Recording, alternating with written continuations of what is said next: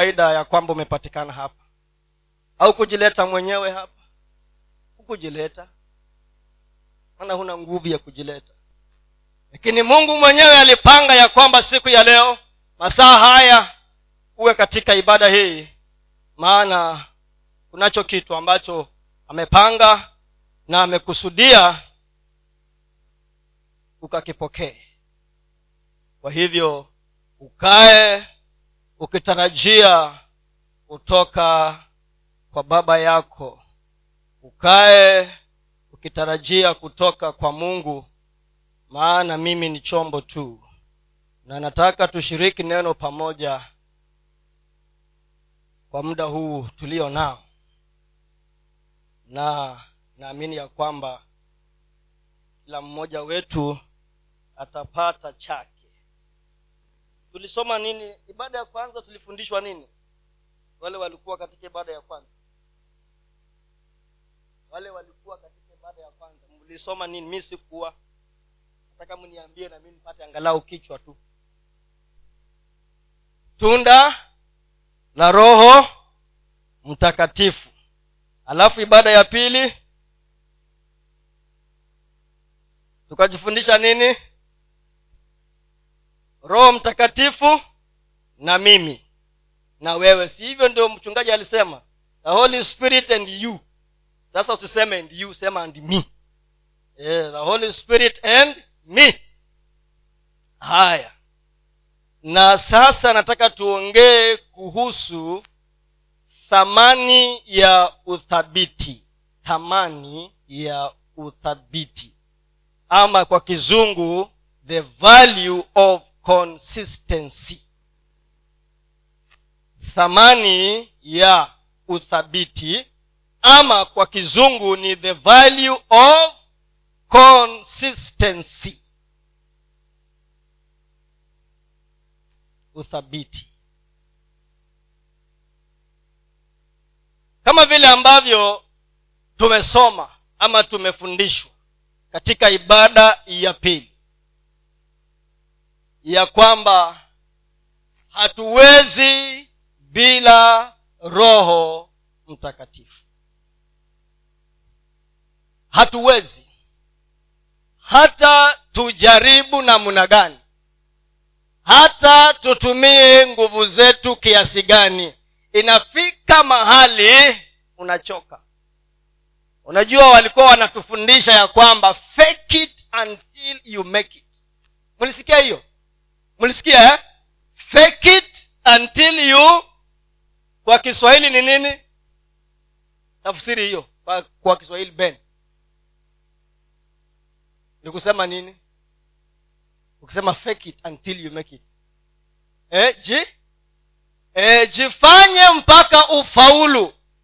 Sasa kujifanya huko ni kule kwa kujifanya. Yaani hauko hivyo lakini unajifanya tu mpaka utoboe utachoka my friend. Utachoka. Utachoka. Sasa kwa nini tujifanye na tuko na nguvu na uwezo tumepewa na msaidizi tuko naye? Mimi nilikuwa nashangaa siku zingine. Unaenda kwa ibada alafu mchungaji anasema ya kwamba hajalala na ata atahubiri ibada kama tatu nne siku hiyo yote.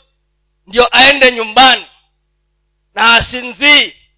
Na kila wakati akisimama akihubiri unasikia kweli roho mtakatifu ako ndani. Maana utajua kama pia wewe uko katika kiroho.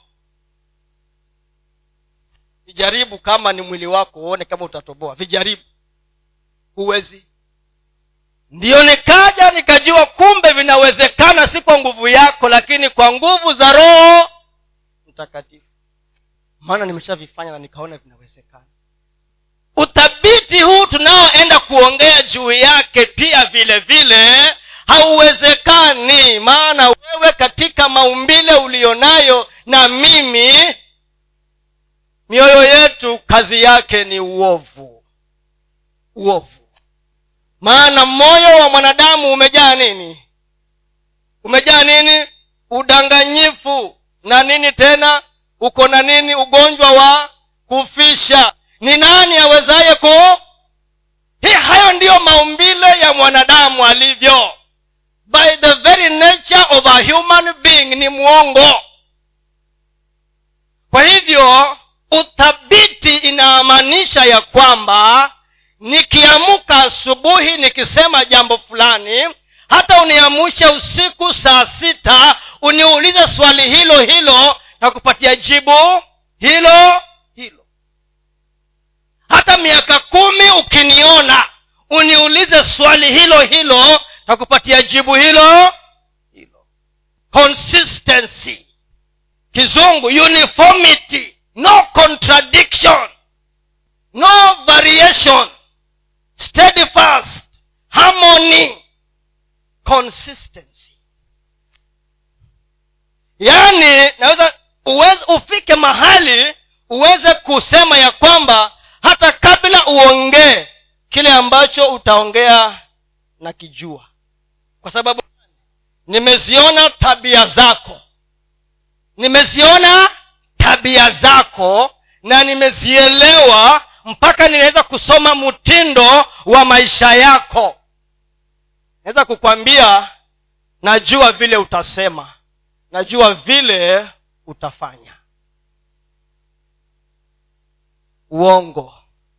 Mara nyingi ukiona mtu ako na lugha nyingi jua huyo mtu ni nini?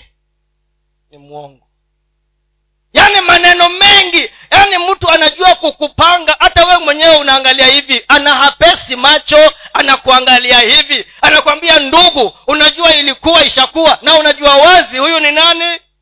Mwongo. Ndio tunaambiwa ndio yesu akawaambia wengine siku ingine nyinyi ni kama baba yenu. Nataka tuangalie mtu mmoja katika bibilia na tuangalie maisha yake jinsi yalivyokuwa na tujifundishe kutoka kwa huyo mtu. Uthabiti huwa ni muhimu sana kwa sababu uthabiti huleta tabia za mtu. Uthabiti huleta tabia za mtu na tabia huleta matendo. Sasa ukiona unang'ang'ana ukiona unang'ang'ana kusoma bibilia una unasema nataka niwe na mtiririko ama nataka niwe na uzoefu. Unajaribu siku moja kwa wiki. Siku ya pili ya tatu kinaumana.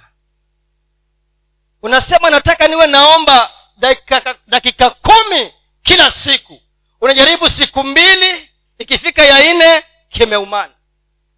Huwa ni vita viko katika maisha yako. Vita mwili unapigana na roho. Lakini inawezekana ufike mahali ya kwamba umefanya mpaka umezoea iwe ndiyo tabia yako na huwezi ukaivunja. Tabia hiyo iwe kama jinsi ulivyo. You beca- it becomes your second nature. Consistency ama uthabiti huleta tabia na tabia huleta matendo na matendo huleta maisha ya mtu jinsi yalivyo. Ndiyo mtu mmoja akasema siyo yale mambo unayofanya tu siku moja ndiyo yatakayokufanya uwe na ufanisi maishani mwako bali ni yale mambo madogo madogo uyafanyayo kila siku ndiyo yanakubadilisha. Unakuwa tofauti. Amen. Uthabiti kama mkristo. Uthabiti katika maisha yetu. Ndiyo kwa sababu leo unasema utafanya kitu. Unapewa jukumu unangojewa ufike ufiki. Just imagine. Yaani mulipangana na wenzako ukapewa jukumu wanakungojea uje ufanye ufiki.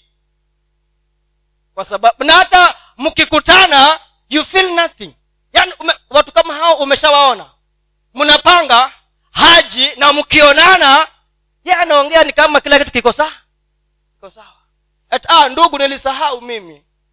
Ulisahau wewe. Na hata unamsikia vile anaongea hajali. Maana ako kimwili tu. Ako kimwili. Unajua tumefundishwa kuna nia tatu. Kuna three different kinds of minds. Kuna nia tatu. Kwa kizungu nia ya kwanza inaitwa the natural mind. Hiyo inaitwaje kwa kiswahili? Natural mind? Nia ya ya simnitafsirie natural mind. Ha, ya halisi ya halisia eh? alafu carnal mind ya kimwili eh? Alafu spiritual mind ya kiroho. Sasa natural mind ama ya halisia ni ya mtu ambaye hajaokoka. Alafu carnal mind. Umeokoka na bado unatembea katika kimwili. Alafu kuna spiritual mind. Umeokoka na unatembea kiroho. Sasa kuna wakristo wengi tumeokoka lakini bado twatembea kimwili. Ndiyo twafanya mambo na hatuwezi kuyaeleza. Uthabiti katika maisha yetu. Hebu tuende kitabu cha mambo ya nyakati wa pili. Second chronicles. Kumi na nne mstari wa nane mpaka wa kumi na tano. Second chronicles. Mambo ya nyakati wa pili. Mstari uh, sura ya kumi na nne. Mstari wa nane mpaka wa kumi na tano. Kama umepata ndugu ben tusomee. Second chronicles kumi na nne mstari wa nane mpaka wa kumi na tano. Naye asa alikuwa na jeshi waliochukua ngano na mikuki katika yuda mia tatu elfu. Na katika benjamini wenye kuchukua vigao na, ku, na kupinda upinde mia mbili na themanini elfu. Hao wote walikuwa mashujaa. Kisha akatoka juu yao zera mkushi mwenye jeshi elfu elfu na magari mia tatu akaja maresha. Akatoka asa amlaki akapanga vita maresha bondeni mwa sefata. Naye asa akamlilia bwana mungu wake akasema bwana hapana kuliko wewe aliye wa kati yake yeye aliye hodari na yeye asiye na nguvu utusaidie e bwana mungu wetu kwa kuwa sisi twakutegemea wewe na kwa jina lako tumekuja juu ya jamii kubwa hii e bwana wewe ndiwe mungu wetu asikushinde mwanadamu. Basi bwana akawapiga wakushi mbele ya asa na mbele ya yuda na wakushi wakakimbia. Asa na watu walio pamoja naye wakawafuata mpaka gerari nao wengi wakaanguka wa wakushi hata wasiweze kupona kwa sababu waliangamizwa mbele za bwana na mbele za jeshi lake na hao wakachukua mateka wengi sana. Wakaipiga miji yote kando kando ya gerari maana hofu ya bwana ikawajia. Nao wakaiteka nyara miji yote kwa maana zilikuwamo ndani yake nyara nyingi mno. Wakazipiga pia hema za ng'ombe wakachukua kondoo wengi na ngamia wakarudi yerusalemu. Amen mfalme huyu ambaye anaitwa asa. Tunamuona hapa mahali ambapo tumesoma ya kwamba alikuwa na jeshi linalopata watu elfu mia tano na themanini. Kikosi cha kwanza ilikuwa elfu mia tatu kutoka yuda na elfu mia mbili themanini kutoka benjamini hilo ndilo jeshi alilokuwa nalo kwa ujumla. Alafu siku moja kuna bwana mmoja akaja akawavamia hawa. Huyo alikuwa ni mfalme wa yuda. Lakini kuna bwana mwingine kutoka ethiopia aliyekuwa anaitwa zera akaja kuwavamia na alikuwa na majeshi milioni moja milioni alafu na wale wanaotembea kwa magari ya mafarasi walikuwa mia ngapi? Mia tatu. Uko na jeshi elfu mia tano themanini na ume na mtu mwenye jeshi la milioni moja. Asa akachukua majeshi yake akawapanga sawasawa. Alafu baada ya kuwapanga akaanza kumulilia bwana. Huo mstari wa kumi na moja akaanza kumlilia bwana. Naye asa akamlilia bwana mungu wake akasema bwana hapana kuliko wewe aliye wa kusaidia kati yake yeye aliye hodari na yeye asiye na nguvu. Utusaidie ee bwana mungu wetu kwa kuwa sisi twakutegemea wewe na jina lako. Kwa jina lako tumekuja juu ya jamii kubwa hii. Ee bwana wewe ndiwe mungu wetu. Asikushinde mwanadamu. Sasa tunapoangalia huyu bwana na tujiangalie sisi pia. Hii ni changamoto hii ni shida hili ni tatizo ambalo mfalme yule lilimjia. Wewe unapopatwa na changamoto yoyote kitu cha kwanza unachofanya ni nini? Hasa baada ya kupanga majeshi alimgeukia bwana akaanza kumulilia bwana. Naye mungu ukisoma hapo chini mstari wa kumi na mbili unaona vile mungu alivyofanya. Mungu akajitokeza akapigana na yale majeshi na wakapata ushindi. Jeshi kubwa dhidi ndogo. Mnakumbuka habari ya gideoni? Aliyeenda pia naye vitani. Alikuwa na majeshi. Gideoni akawapatia mtihani wa kwanza. Kawaambia kama kuna yeyote ambaye anajisikia ni mwoga hawezi enda kusanya virago rudi nyumbani. Aliposema hivyo watu elfu ishirini na mbili. Wakaenda nyumbani wakakula kona wakaenda nyumbani. Mungu akamwambia bado hao ni wengi sana. Akawapatia testi nyingine. Kama unaweza kunywa maji kama umbwa ama utapiga magoti ndio unywe maji.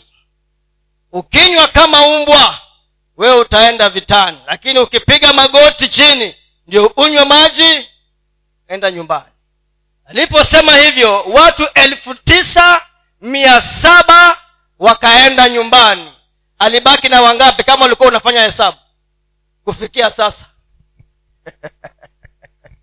Walikuwa thelathini na mbili elfu elfu ishirini na mbili wakaenda nyumbani elfu saba elfu, no, elfu tisa mia saba wakaenda. Wanabaki wangapi? Mia ngapi?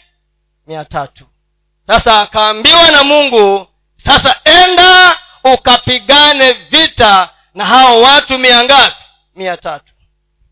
Na ukiangalia kwa bibilia kuna watu wengi sana ambao mungu aliwapigania kwa wakiwa katika hali duni sana. Wakiwa katika hali ambayo kwa macho ya mwanadamu haungefaulu kama asa.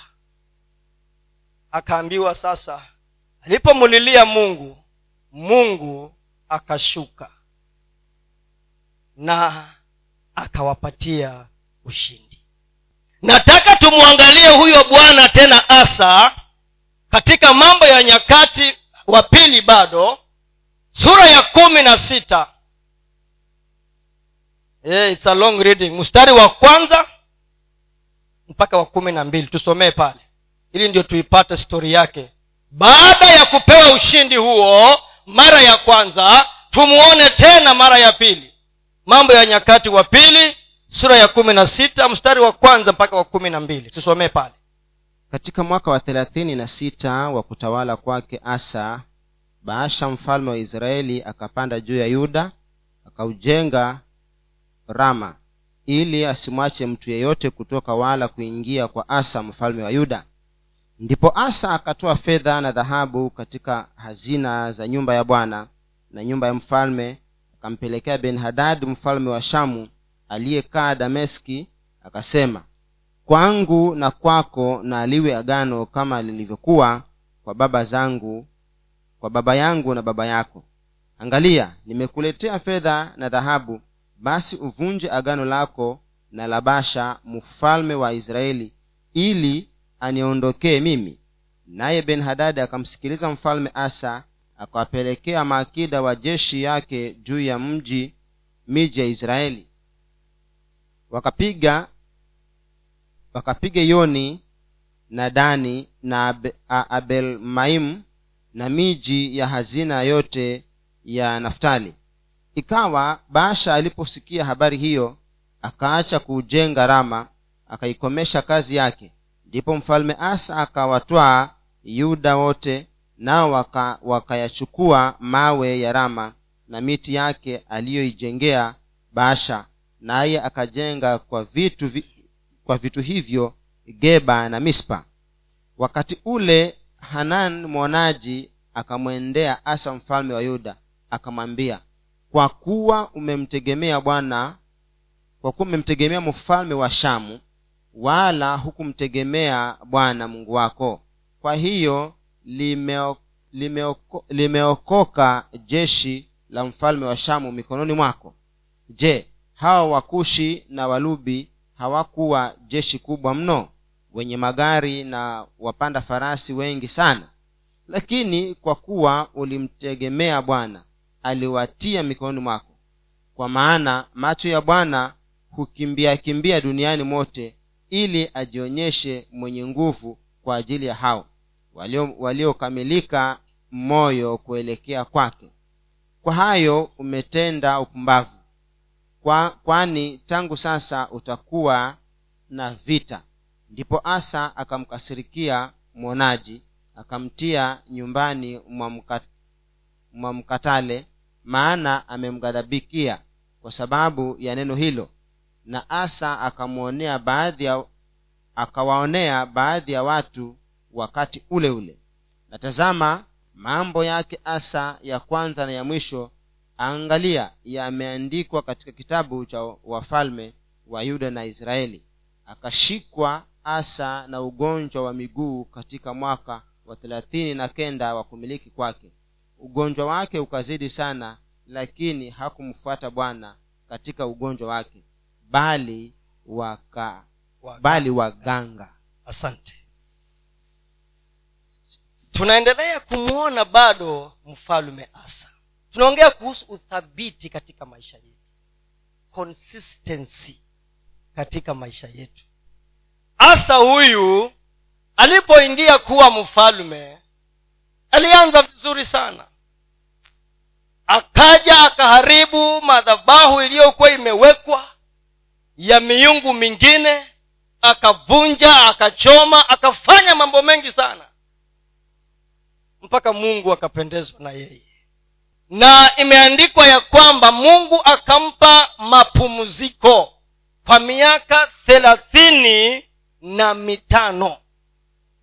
Ufalme wake ukawa na amani na utulivu na mapumziko pande zote. Hakukuwa na vita 35 years anatawala kwa amani. Si hata wewe maishani mwako kuna msimu umekuwa na amani umetulia. Mara tu ghafla binvu unaona mambo yanageuka. Ukishika hichi hakiendi. Ukifanya kile hakifanyiki. Huwa si bure huwa kuna sababu. Huwa kuna sababu. Mwaka wa thelathini na sita ulipofika kuna mfalme wa israel. Sasa ufahamu ya kwamba baada ya daudi kufa nani alichukua ufalme wa israel? Ni nani? Yes, yes, yes, solomon suleimani eh? alafu baada ya yeye ufalme uligawanyika mara mbili kulikuwa na wa north ni kaskazini eh? alafu na south ni kusini. So kulikuwa na kabila mbili zikafom juda. Kabila mbili kulikuwa na kabila moja ya juda na ya benjamin zikafom ufalume mmoja. Alafu yale makabila mengine kumi ndiyo yakabaki kuitwa israeli sasa hapa tunaona mfalme wa israeli ambaye si israeli na hawa walikuwa ni kitu kimoja tu. Sasa israeli mfalme huyo akaja, akaja karibu na huyu asa kwenye ako anatawala. Akaanza kujenga. Ni kama alikuwa anajenga ukuta ama anajenga malango fulani ili ndiyo mtu asiweze kuingia juda na asiweze kutoka hawa ni watu wamoja unajua wakati mwingine unaweza kuwa umekaa na amani alafu vitu vinaanza kufanyika. Na wale wanaofanya vitu hivyo si watu wengine ni watu tu hapo ndani kwe kwenu. Sasa huyu asa alipoona kuwa mfalme wa israeli anajenga hapo rama alifanya nini? Akaenda kwa hazina ya mungu akatoa fedha na dhahabu akamtumia mfalme wa siria hivyo ndio imesema eh? kama mlikuwa muna munafuata. Akatumia inasema mstari wa wa, wa pili. Asa akachukua fedha na dhahabu akatumia mfalme wa siria akamwambia tufanye mapatano na wewe kama vile baba zetu walivyofanya mapatano. Namwambia mfalme wa siria tufanye mapatano na wewe kama vile baba zetu walifanya mapatano ili ayavunje maagano aliyokuwa nayo yeye mfalme wa siria na mfalme wa israeli. Sasa angalia asa mara ya kwanza alipokumbana na changamoto alienda wapi mara ya kwanza jeshi lilipokuja kubwa likamzingira alienda wapi? Alienda akamulilia mungu. Na mungu akashuka. Mara hii ya pili amekaa miaka thelathini na mitano. Unajua unaweza kaa kwa amani mpaka unajisahau. Unakaa unakula unakunywa mpaka unajisahau kila kitu kiko sawa mumeo ako sawa anakufanyia utakavyo mkeo ako sawa watoto wako wako sawa biashara yako iko sawa una unajisahau. Umemzoea mungu sana mpaka unafikiria sasa umequalify kusimama. Asa hakuenda tena kumtafuta mungu? Alienda kwa nani?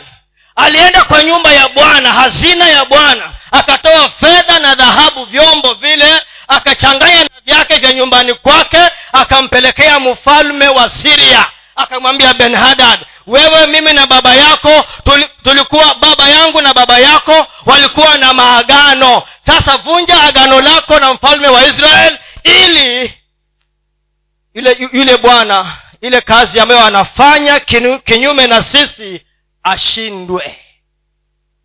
Aye mfalme wa siria si aliona fedha na dhahabu si akazichukua akazikubali akavunja maagano aliyokuwa nayo na mfalme wa israeli.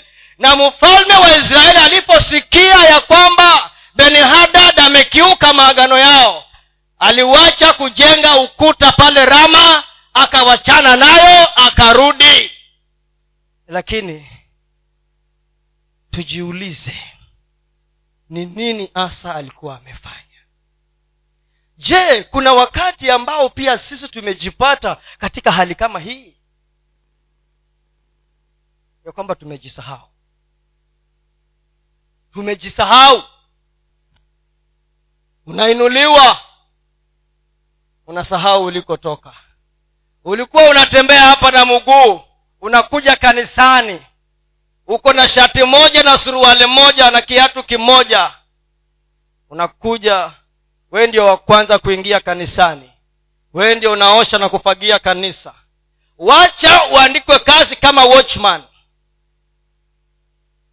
Watchman. Na sijasema ni kazi mbaya. Umeandikwa kazi kama watchman. Utasema najua huwa nakesha mimi eh? kwa hivyo nikikesha lazima nilale. So kanisani huji. Haya neema ya mungu ikubebebebe hapo kwa watchman. Ukuwe supervisor. Ulipokuwa watchman ulikuwa unakuja angalau mara moja kwa mwezi. Ukiwa supervisor miezi mitatu hatukuoni. Mara baadaye kwa neema tu ya mungu bado unapanda tena una, tunakuona hata unaendesha hapo paso hapo nje ah ndugu ah nilihama. Ile kanisa ilikuwa mbali sana. Siku hizi nilihama naenda kule karibu na kule naishi. Wacha kazini kuanguke kimbunga huko kuwe interdicted. Ndio siku hiyo unatafuta namba ya pasta ndio unaanza kumupigia siku hiyo sasa. Maana kazini kimeumana. Na hivyo ndivyo wanadamu walivyo.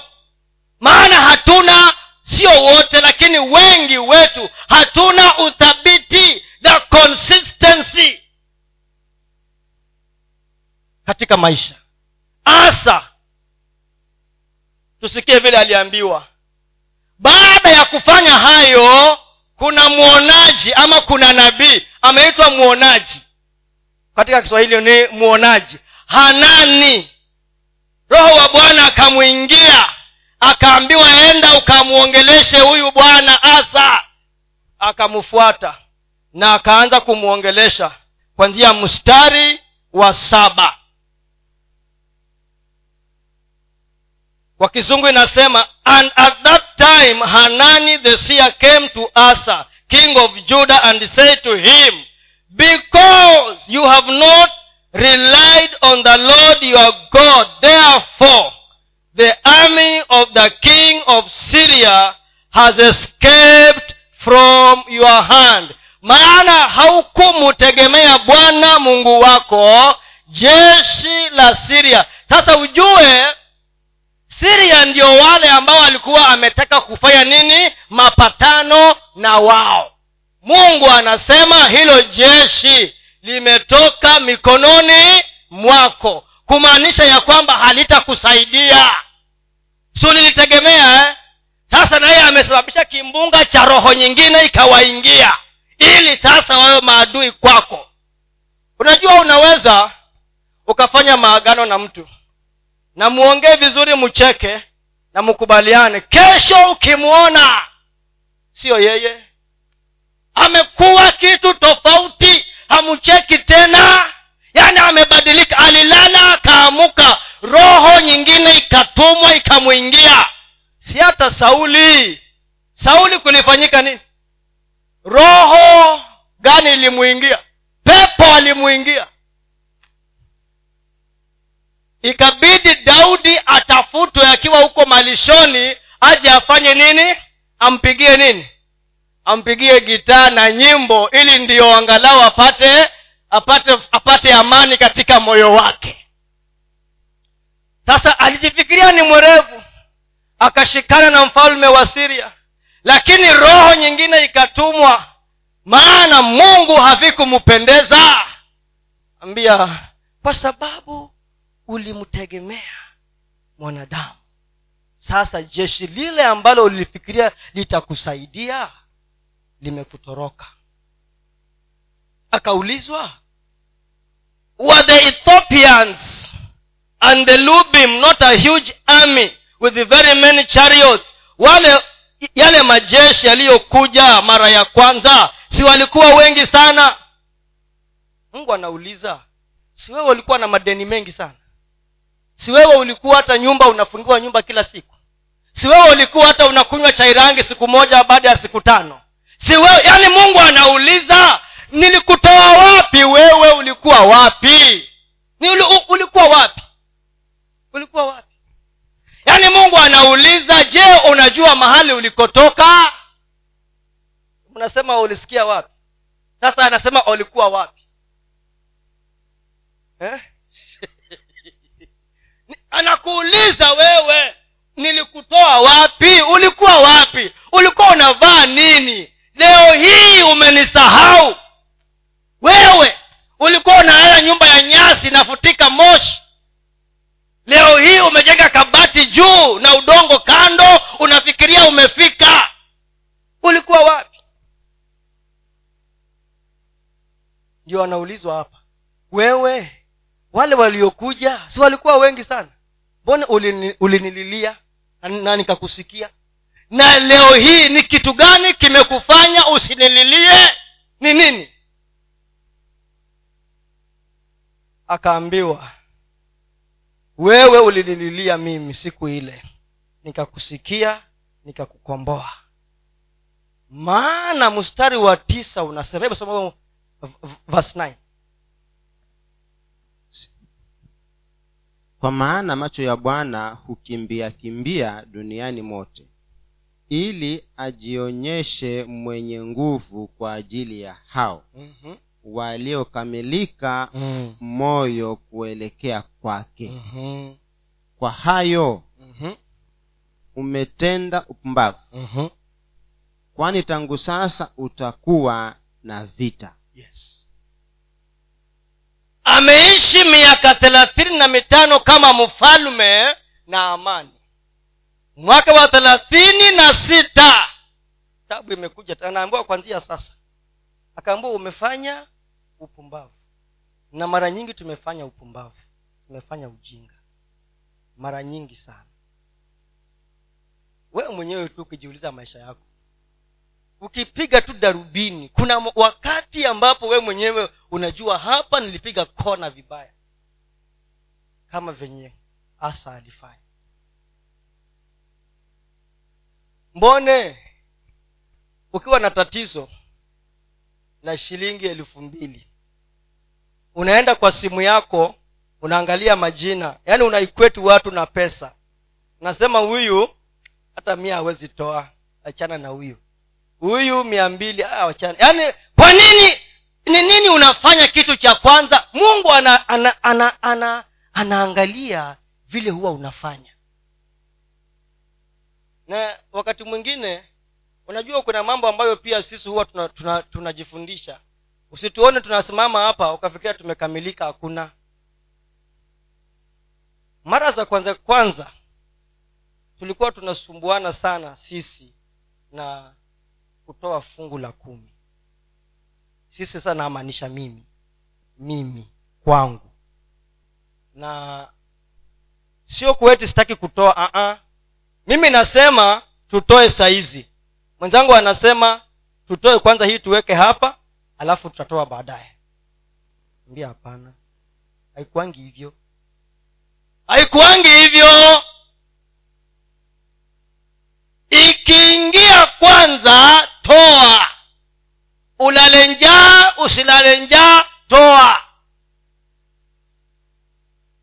Maana mungu anaangalia moyo wako anaangalia moyo anataka kujua je mimi ndiyo kipaumbele ama ni kulipa rent? Mungu anaangalia moyo wa moyo wako. Je mimi ndiyo priority ama ni kulipa karo za watoto kwanza? Mungu anaangalia moyo wako.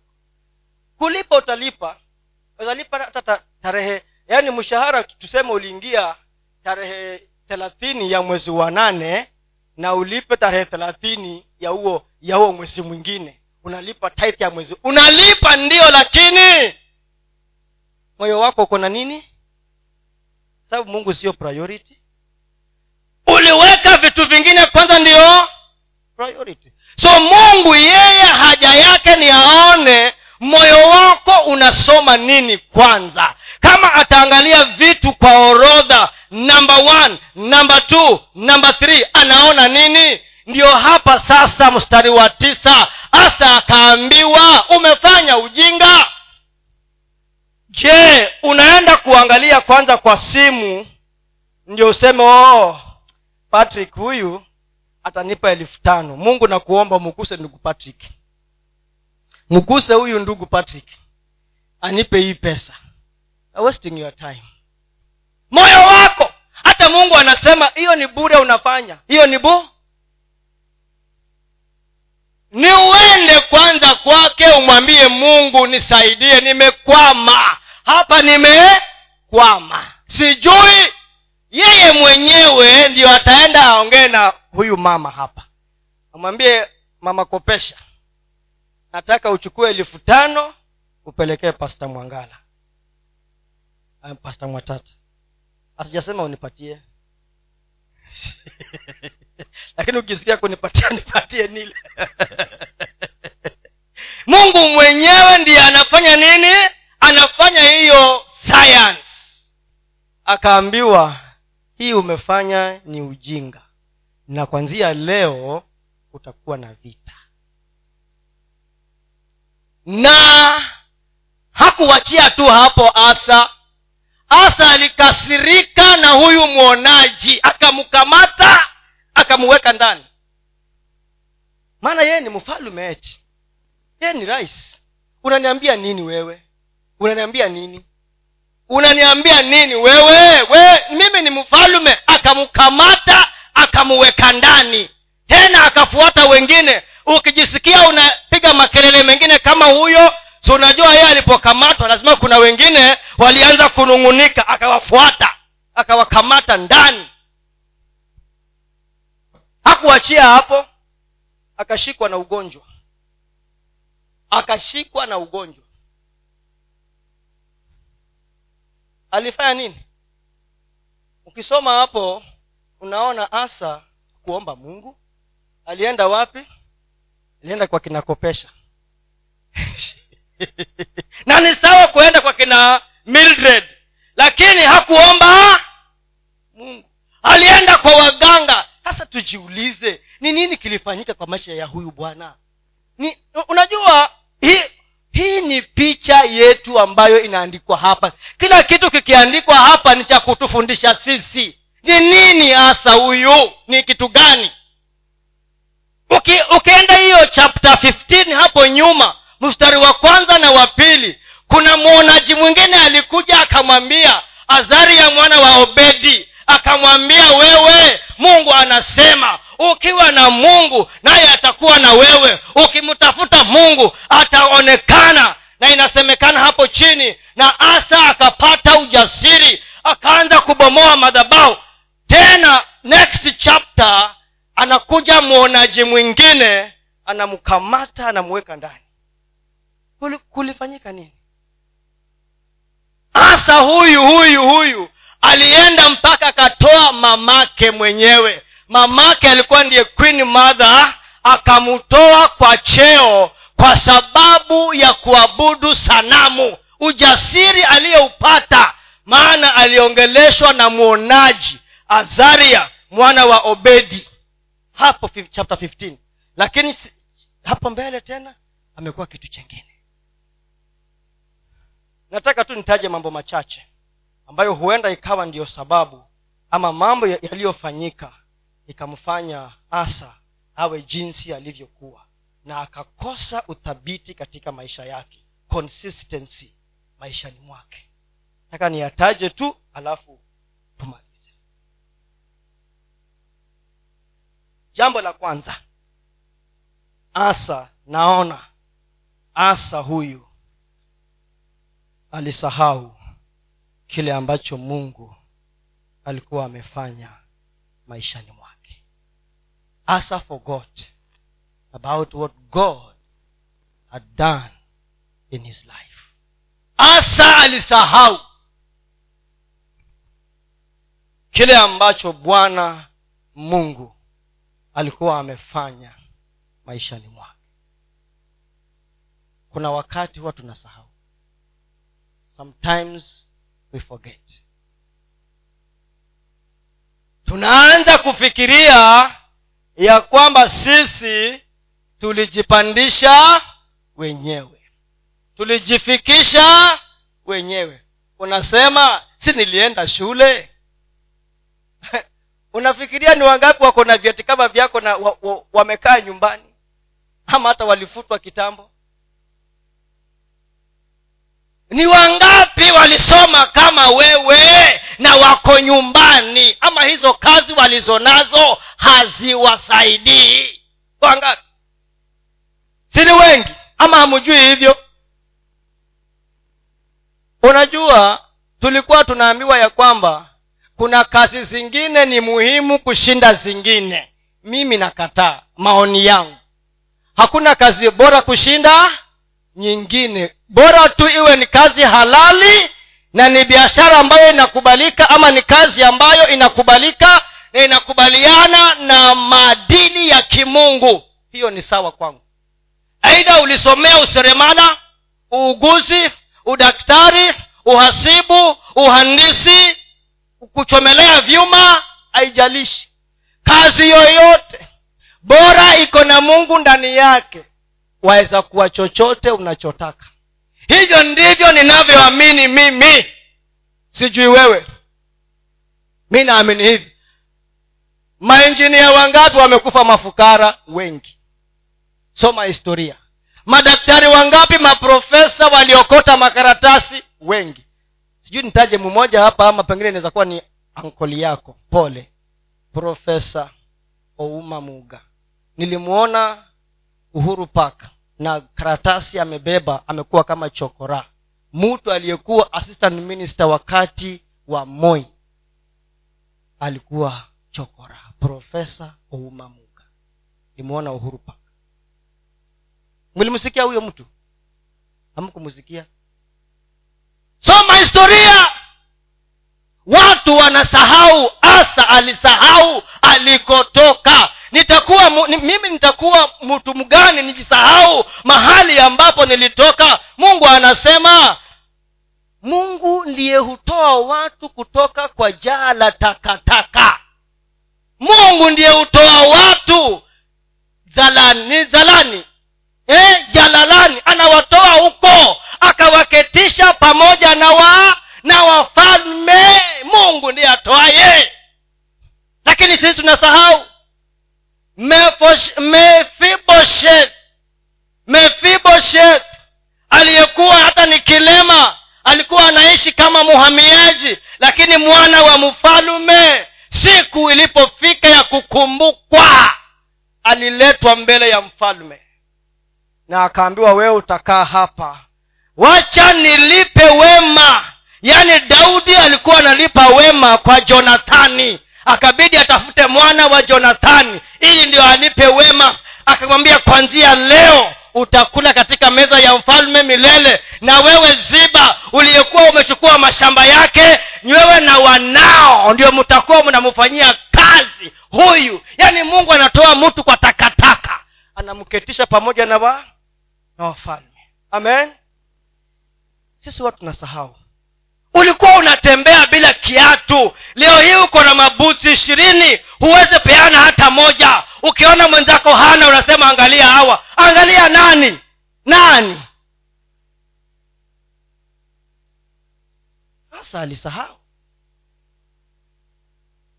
Ukisoma andika utasoma mwenyewe. Zaburi sabini na saba kumi na moja isaya arobaini na tatu moja mpaka tatu. Kumbuka mungu alipokutoa. Kumbuka mahali mungu alikutoa. Jambo la pili. Asa alisahau ahadi za mungu. Kwa tunasahau ahadi. Asa anafikiria alisahau mimi ahadi za mungu. Ukiangalia hapo mambo ya nyakati wa pili tena mstari wa ku, eh, sura ya kumi na tano mstari wa kwanza na wa pili. Mahali ambapo azaria alitumwa na mungu. Roho wa bwana akamwingia azaria. Akaambiwa enda ukaongee na asa. Umwambie nasema hivi. Niko na yeye kama yeye atabaki na mimi. Na akinitafuta ataniona. Na akaambiwa maneno mengi kuteremka hapo chini. Akaambiwa awe jasiri awe hodari. Na mikono yake isiwe milegevu. Mstari wa saba. Maana mungu atabariki kazi ya mikono yake. Na akaingiwa na ujasiri na akafanya mambo mengi. Lakini alisahau. Asa alisahau. We imagine miaka thelathini na mitano. You can forget. 35 years unakula ukinywa tu. King unatawala. Hakuna vita hakuna nini. Si unaweza ukasahau. He forgot about the promises of god. Alisahau. Alisahau. Jambo la tatu. Jambo la tatu. Asa alifanya nini? Asa alirudia mitindo ya zamani ambayo haikuwa sawa machoni kwa mungu. Na mtindo mmoja aliyorudia ni ku, kuenda kufanya makubaliano na mfalme mwingine kama vile baba yake alivyofanya. Si lazima ufanye hivyo. Kurudia mitindo ya zamani isiyompendeza mungu kurudia mitindo ya zamani isiyompendeza mungu. Akamwambia mfalme wa siria tufanye makubaliano na wewe. Tena alitoa alitoa dhahabu katika hazina. Vitu vilikuwa vimewekwa wakfu kwa sababu ya kazi ya mungu. Akachukua fedha na dhahabu akazipeleka kwa mfalme wa siria. Hiyo ilimchukiza mungu. Si lazima kwa sababu baba yako alifanya hivyo si lazima ufanye hivyo. Kwa sababu mama yako alifanya hivyo si lazima urudie hivyo. Kwa sababu kaka yako alifanya hivyo sio lazima ufanye hivyo. Isaka wakati wa kiangazi akawa anataka kuhama aende misri. Kama vile babake alivyofanya wakati wa kiangazi. Akaambiwa hapana usiende. Baki hapa gerar lima panda hapa. Na akalima akapanda. Mwanzo hiyo ni mwanzo ishirini na sita. Akalima akapanda hapo hapo. Na mwaka huo akavuna marudufu a hundred fold the same year maana alikuwa anataka kurudia mtindo wa babake. Akaambiwa au siende. Alichofanya babako si lazima wewe ufanye. You can make a difference. Bora tu mungu amekwambia ufanye hivyo. Asa alirudia mitindo. Na mitindo hiyo na hiyo mitindo tujiulize maishani mwetu. Je kuna vitu ambavyo bado twavishiriki ambavyo ni vya zamani na havistahili. Je kuna mitindo ambayo twaishiriki bado na ni ya zamani na haistahili? Kama iko tuwachane nayo. Ili ndiyo tuwe watu thabiti consistent. Jambo la nne kiburi. Pride. Kiburi. Asa alijawa na kiburi. Aliona ya kwamba yeye ni mfalme na kwa hivyo mwanadamu ni nani atamfanya nini? Na ndiyo sababu ukisoma hiyo mistari ukisoma mambo ya nyakati wa pili sura ya kumi na tano ukisoma kwanzia ukisoma mstari wa saba wa, tis, wa tisa kumi kumi na mbili hiyo yote inakuonyesha vile alivyofanya na alafu ukienda chapter 16 unamuona sasa alivyo. Kiburi kilimwingia na mara nyingi kiburi ndicho kinatumaliza mtu wa kiburi haambiliki chochote. Ndiyo kwa sababu mwonaji hanani alipokuja kumwongelesha alikasirika. Ni mara ngapi umeenda kinyume na unajaribu kupewa wosia fulani ama ushauri na unakasirika? Unasema unaniambia nini? Wewe unaniambia nini wewe mwenyewe uko na nini? Ndio ukuja uniambie mimi. Eh? wewe unaniambia mimi kama nani? Kwani wewe ndio peke yako uko na roho sana? Eti wewe umeokoka sana usiniletee na ni wakristo usiniletee tumekuwa kanisani miaka mingi, mingi kukuliko. Tumeishi ndani ya kanisa. Hata kama ulizaliwa ndani ya kanisa haijalishi hata kama babako mamako una, unajua wengine wa, wanafikiria because mamako ni pasta babako ni pasta hata wewe ukiwa ndani ya tumbo tayari umeokoka. Haikwangi hivyo. Ah, ah. haikwangi hivyo. Kiburi! Anaambiwa badala ya kuwa anyenyekee. Anasema unaniambia nini? Anaambia majeshi shika hii mtu. Weka ye ndani. We angalia sauli angalia asa angalia daudi. Daudi alipokuja kuambiwa alit, nani alikuja kumu, kumwongelesha nabii mgani? Eh? nathan yes. Alipomwongelesha akapewa fumbo. Baadaye akaambwa huyo mtu aliyechukua kondoo ya masikini na alikuwa na kondoo mmoja ni nani? Ni wewe. Al, daudi alisema nini alinyenyekea. Akasema nimetenda dhambi. Na akamulilia mungu. Na mungu akamusikia hata kama consequences za dhambi yake zilikaa kwa nyumba yake lakini mungu alimsamehe na akamwambia wewe utatawala miaka yako umalize na mwanao akuja aketie kiti. Lakini huyo mwanao huko mbele mambo mengine lakini moyo wa daudi ulikuwa tofauti. Hatuwi thabiti kwa sababu ya kiburi ndani yetu kwa sababu hatufundishiki hatuambiliki hatuwezi tukapewa mawaidha na tukayafuata. Hanani amen asa kiburi kilimwingia. Na hakuwa na moyo wa kufundishika. Unajua watoto siku hizi wanatuambia sisi tuketi chini watuambie. Hmm? watoto vijana kama mko hapa msikie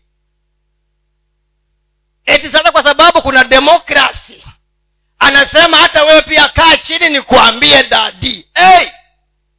enzi yetu hakukuwa na kitu kama hiyo. Hata babako utamwambia wapi mambo kama hayo? Ukimwona ndio ule unaingia chini ya kitanda. Ni sawa tutaongeleshana lakini kuna kipimo. Uwe na mliona ile kitu ilikuwa inatembea eti wasichana walikuwa wamepotea? Siliona ikitembea kwa mitandao?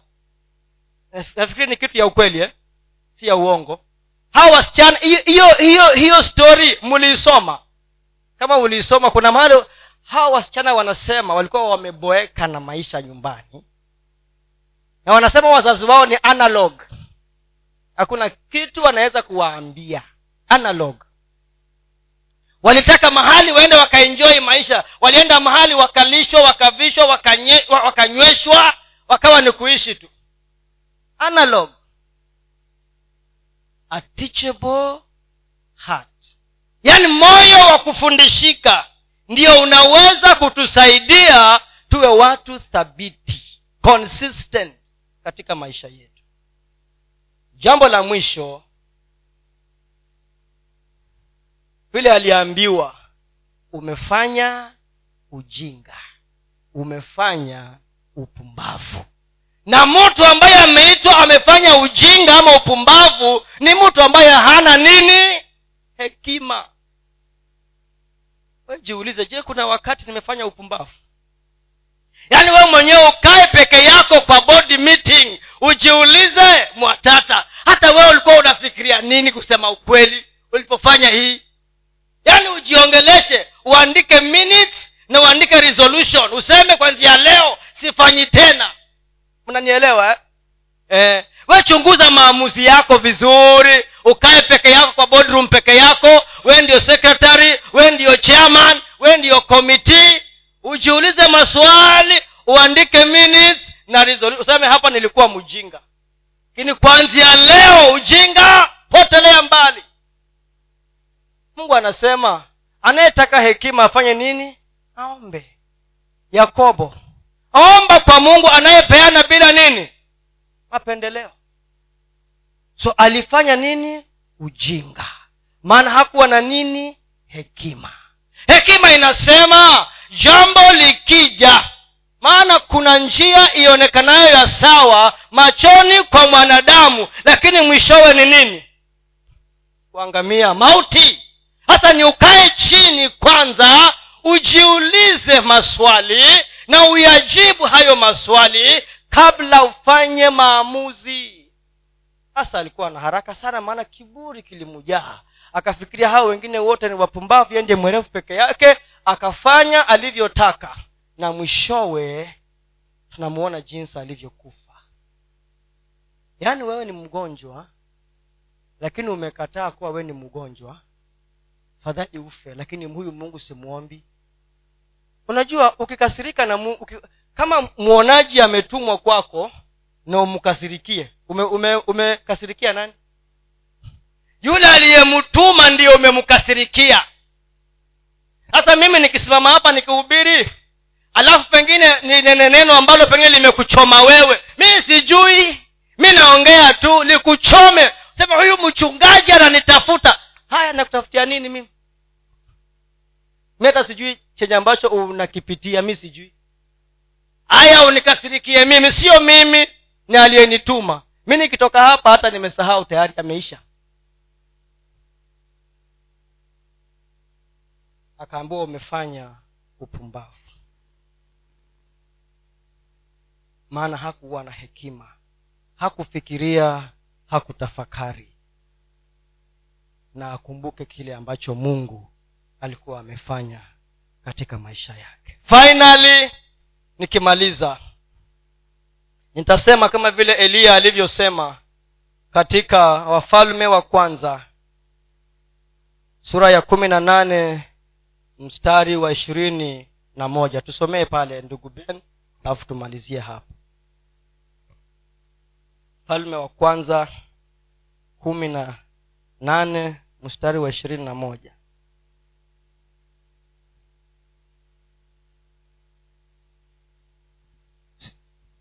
Wafalme wa kwanza mlango wa kumi na nane mstari wa ishirini na moja. Mm. Naye eliya akawakaribia watu wote akanena mtasitasita katika katikati ya mawazo mawili hata lini? Bwana akiwa ndiye mungu mfuateni. Mm. bali ikiwa baali ni mungu haya mfuateni yeye. Wale watu hawakumjibu neno. Mm.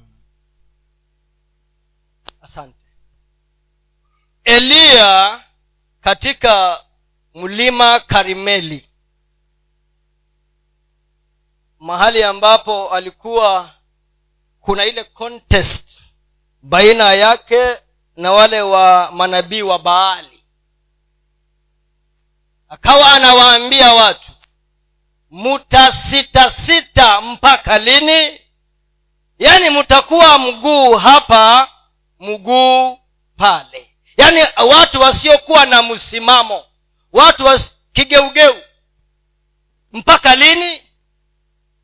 Basi kama baali ndiye mungu mfuateni. Lakini kama mungu wa israeli ndiye mungu basi tumwabudu. Yaani alikuwa anawaambia kuweni na msimamo. Maana mungu anapenda watu wa misimamo mungu anapenda watu wanaochagua kusimama imara. Kunyeshe kusinyeshe. Kuwe njaa kusiwe na njaa. Mungu anataka watu watakaosimama imara thabiti. Ili mungu apate nafasi ya kufanya kile ambacho wanataka katika maisha yetu yaani tuchague mahali kwa kusimama. Ili mungu apate nafasi ya kufanya kile ambacho anataka katika maisha yetu. Tukumbuke kile ambacho mungu amefanya. Tukumbuke ahadi za mungu. Tuachane na mitindo ya kale na kiburi na tuwe na roho za kufundishika na tujaze hekima ya mungu katika maisha yetu. Na mungu atatusaidia. Mungu awabariki sana. Naamini hicho ndicho ambacho nilikuwa nacho na nimemaliza